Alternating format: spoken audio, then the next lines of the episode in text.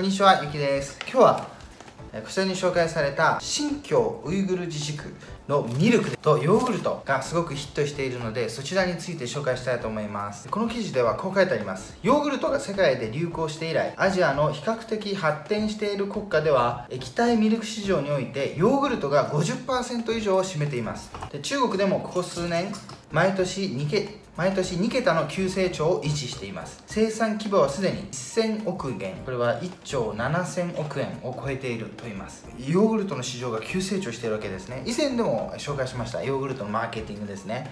そちらも合わせてご覧ください。でここでは、まあ、ヨーグルトを砂糖の代わりに天然甘味料を使って糖分を抑えてそして消費者のターゲットを妊婦さんにする。それからパッケージを日本みたい日本風にする。ということで大成功を収めたヨーグルト会社のマーケティングを紹介しました。で今日紹介するのは新疆ウイグル自治区の地域企業であったテンルン・ルイエという会社です。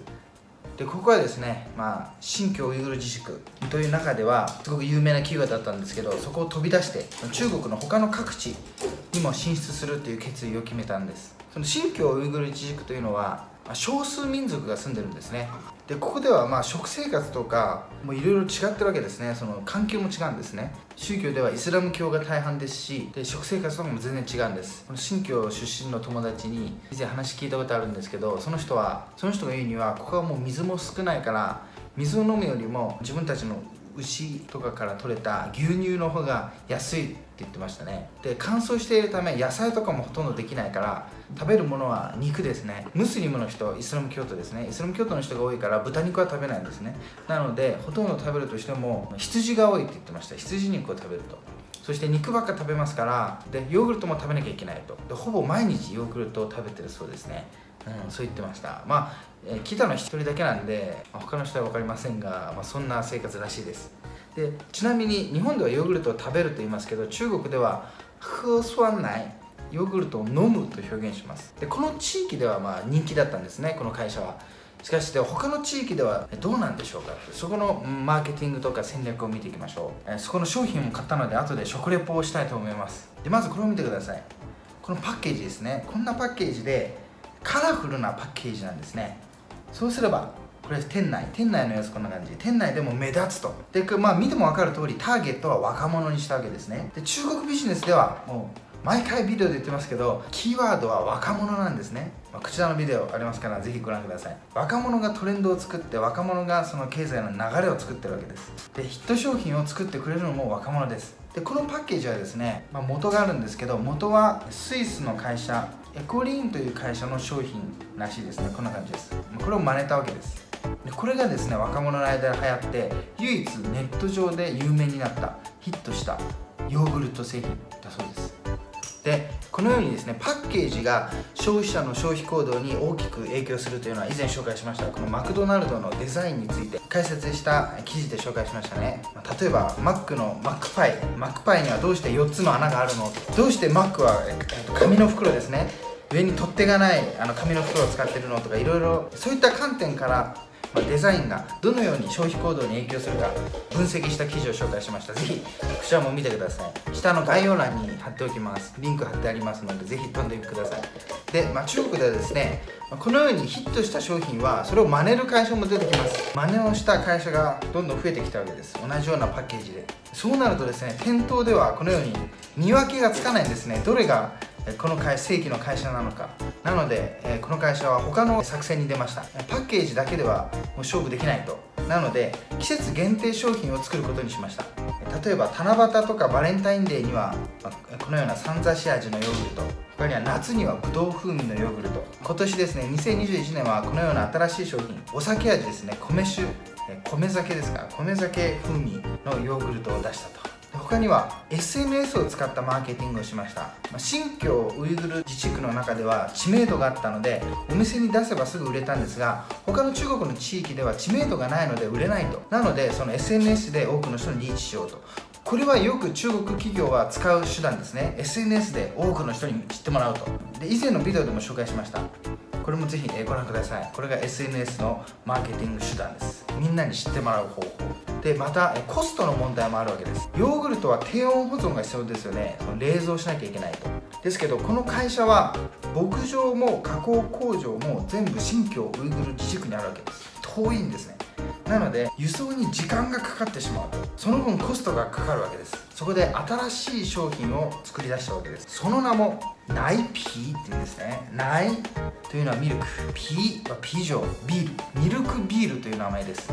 乳製品なんですけどアルコールもないと。ビールでもない。ミルクでもない。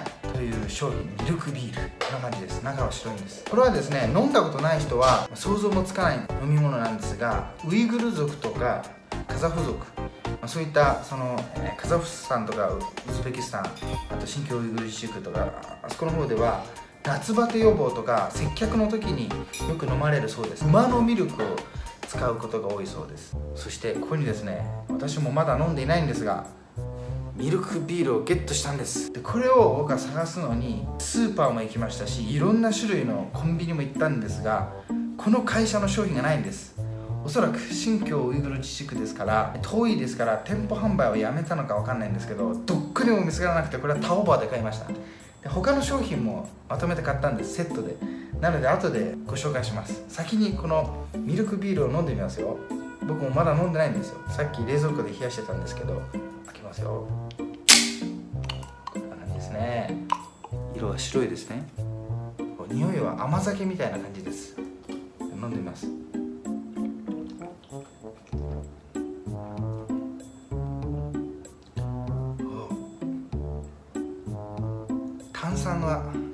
りますね。酸っぱい酸っぱい感じ炭酸があって酸っぱめの甘酒っていう感じですかね。なるほど。ビールの炭酸の強さとちょっと似ていますね。うん。酸っぱくてこれ好き嫌いが分かれる味かもしれませんね。よかったです。僕は箱で買おうと思ったんですけど箱では買わなくてよかったと思います。でこのミルクビールも中国でヒットしたんですね。ヒットしたら真似する会社が出てくるわけです。このようにいろんな会社がミルクビールを作り出したわけです。であの有名なチンダオ日本語ではチンタオですがチンタオビールでありますよね。あの会社チンダオもこのミルクビールを発売しているそうです。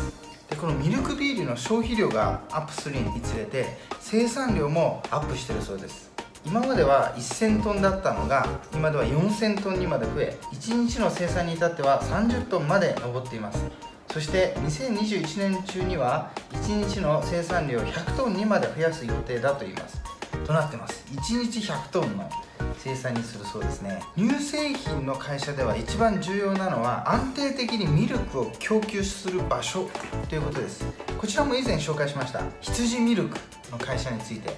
羊ミルクは、まあ、子供も飲みます。お年寄りも飲む、えー、ペットも飲むというので今では中国のブルーオーシャンビジネスチャンスというので紹介しました。こちらもぜひチェックしてみてください。それで新疆ウイグル自治区は北緯45度に位置していて日照時間太陽が当たってる時間も長くそして昼と夜の温度差も大きい。でこれらが、まあ、良質なミルクを生み出すにはいい条件だそうです。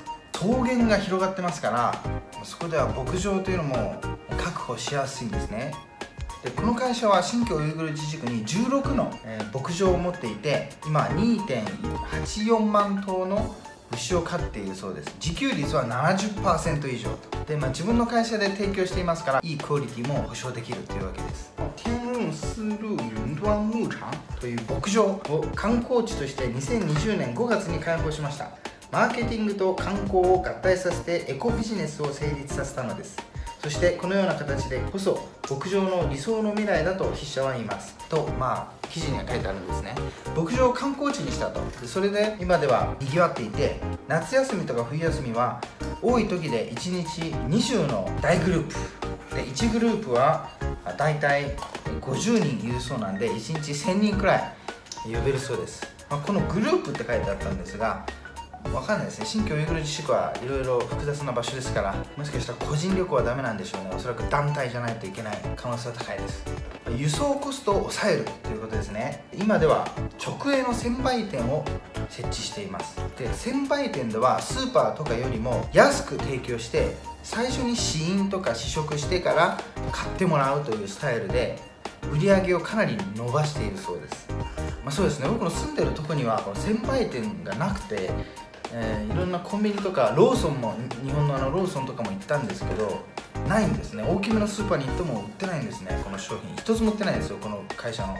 なのでもしかしたら今は専売店だけ、うん、店頭販売は専売店だけなのかわかんないんですけどあのタオバオで売ってますね。タオバオを見たら売ってるんですね。僕はタオバオでセットを買ったんです。セットだとこの4つのヨーグルト。これはヨーズ。ていうんですね。ヨーズっていうのは写真を出しておきます。これですね。漢字では柚子って書くんですけど日本の柚子とは全然違いますね。なんだか大きなグレープフルーツみたいな感じですがそれからこれ蜂蜜味。これはいちご味。でこれはパッションフルーツ。あともう一個これですね。普通のプレーンヨーグルト。1キロ。1, キロです。であとさっきのミルクビール。1缶というセットでした。これで60元でした。ではちょっと試食してみたいと思います。まずはですねこの1キロのプレーン味これを食べてみましょうか。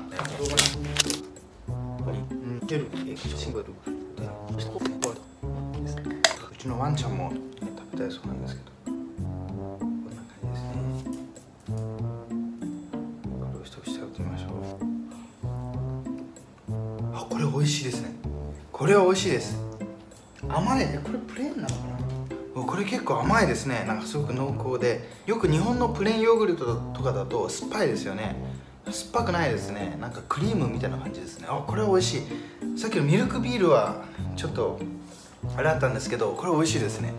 わあ。で、まあ、他にですね、まあ、こういうのあるんですけど、まあ、全部は飲めないのでこのパッションフルーツ。これをいってみたいと思います。これだけだけだけ？これですねうん。これは美味しいですね。飲むヨーグルト。あこれは美味しい。こういう系は美味しいですよこれ。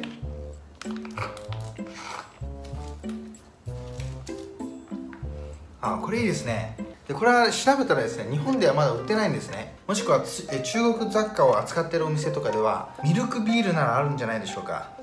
なのでぜひ皆さんもお試しください。いずれ、えー中国で大ヒットした場合には日本でも発売すると思います。なのでこれを、まあ先取り情報としてですねいいねもお願いします。あそう。ごめんごめん。このえうちのワンコウもまあちょっとヨーグルト食べたいそうなんで。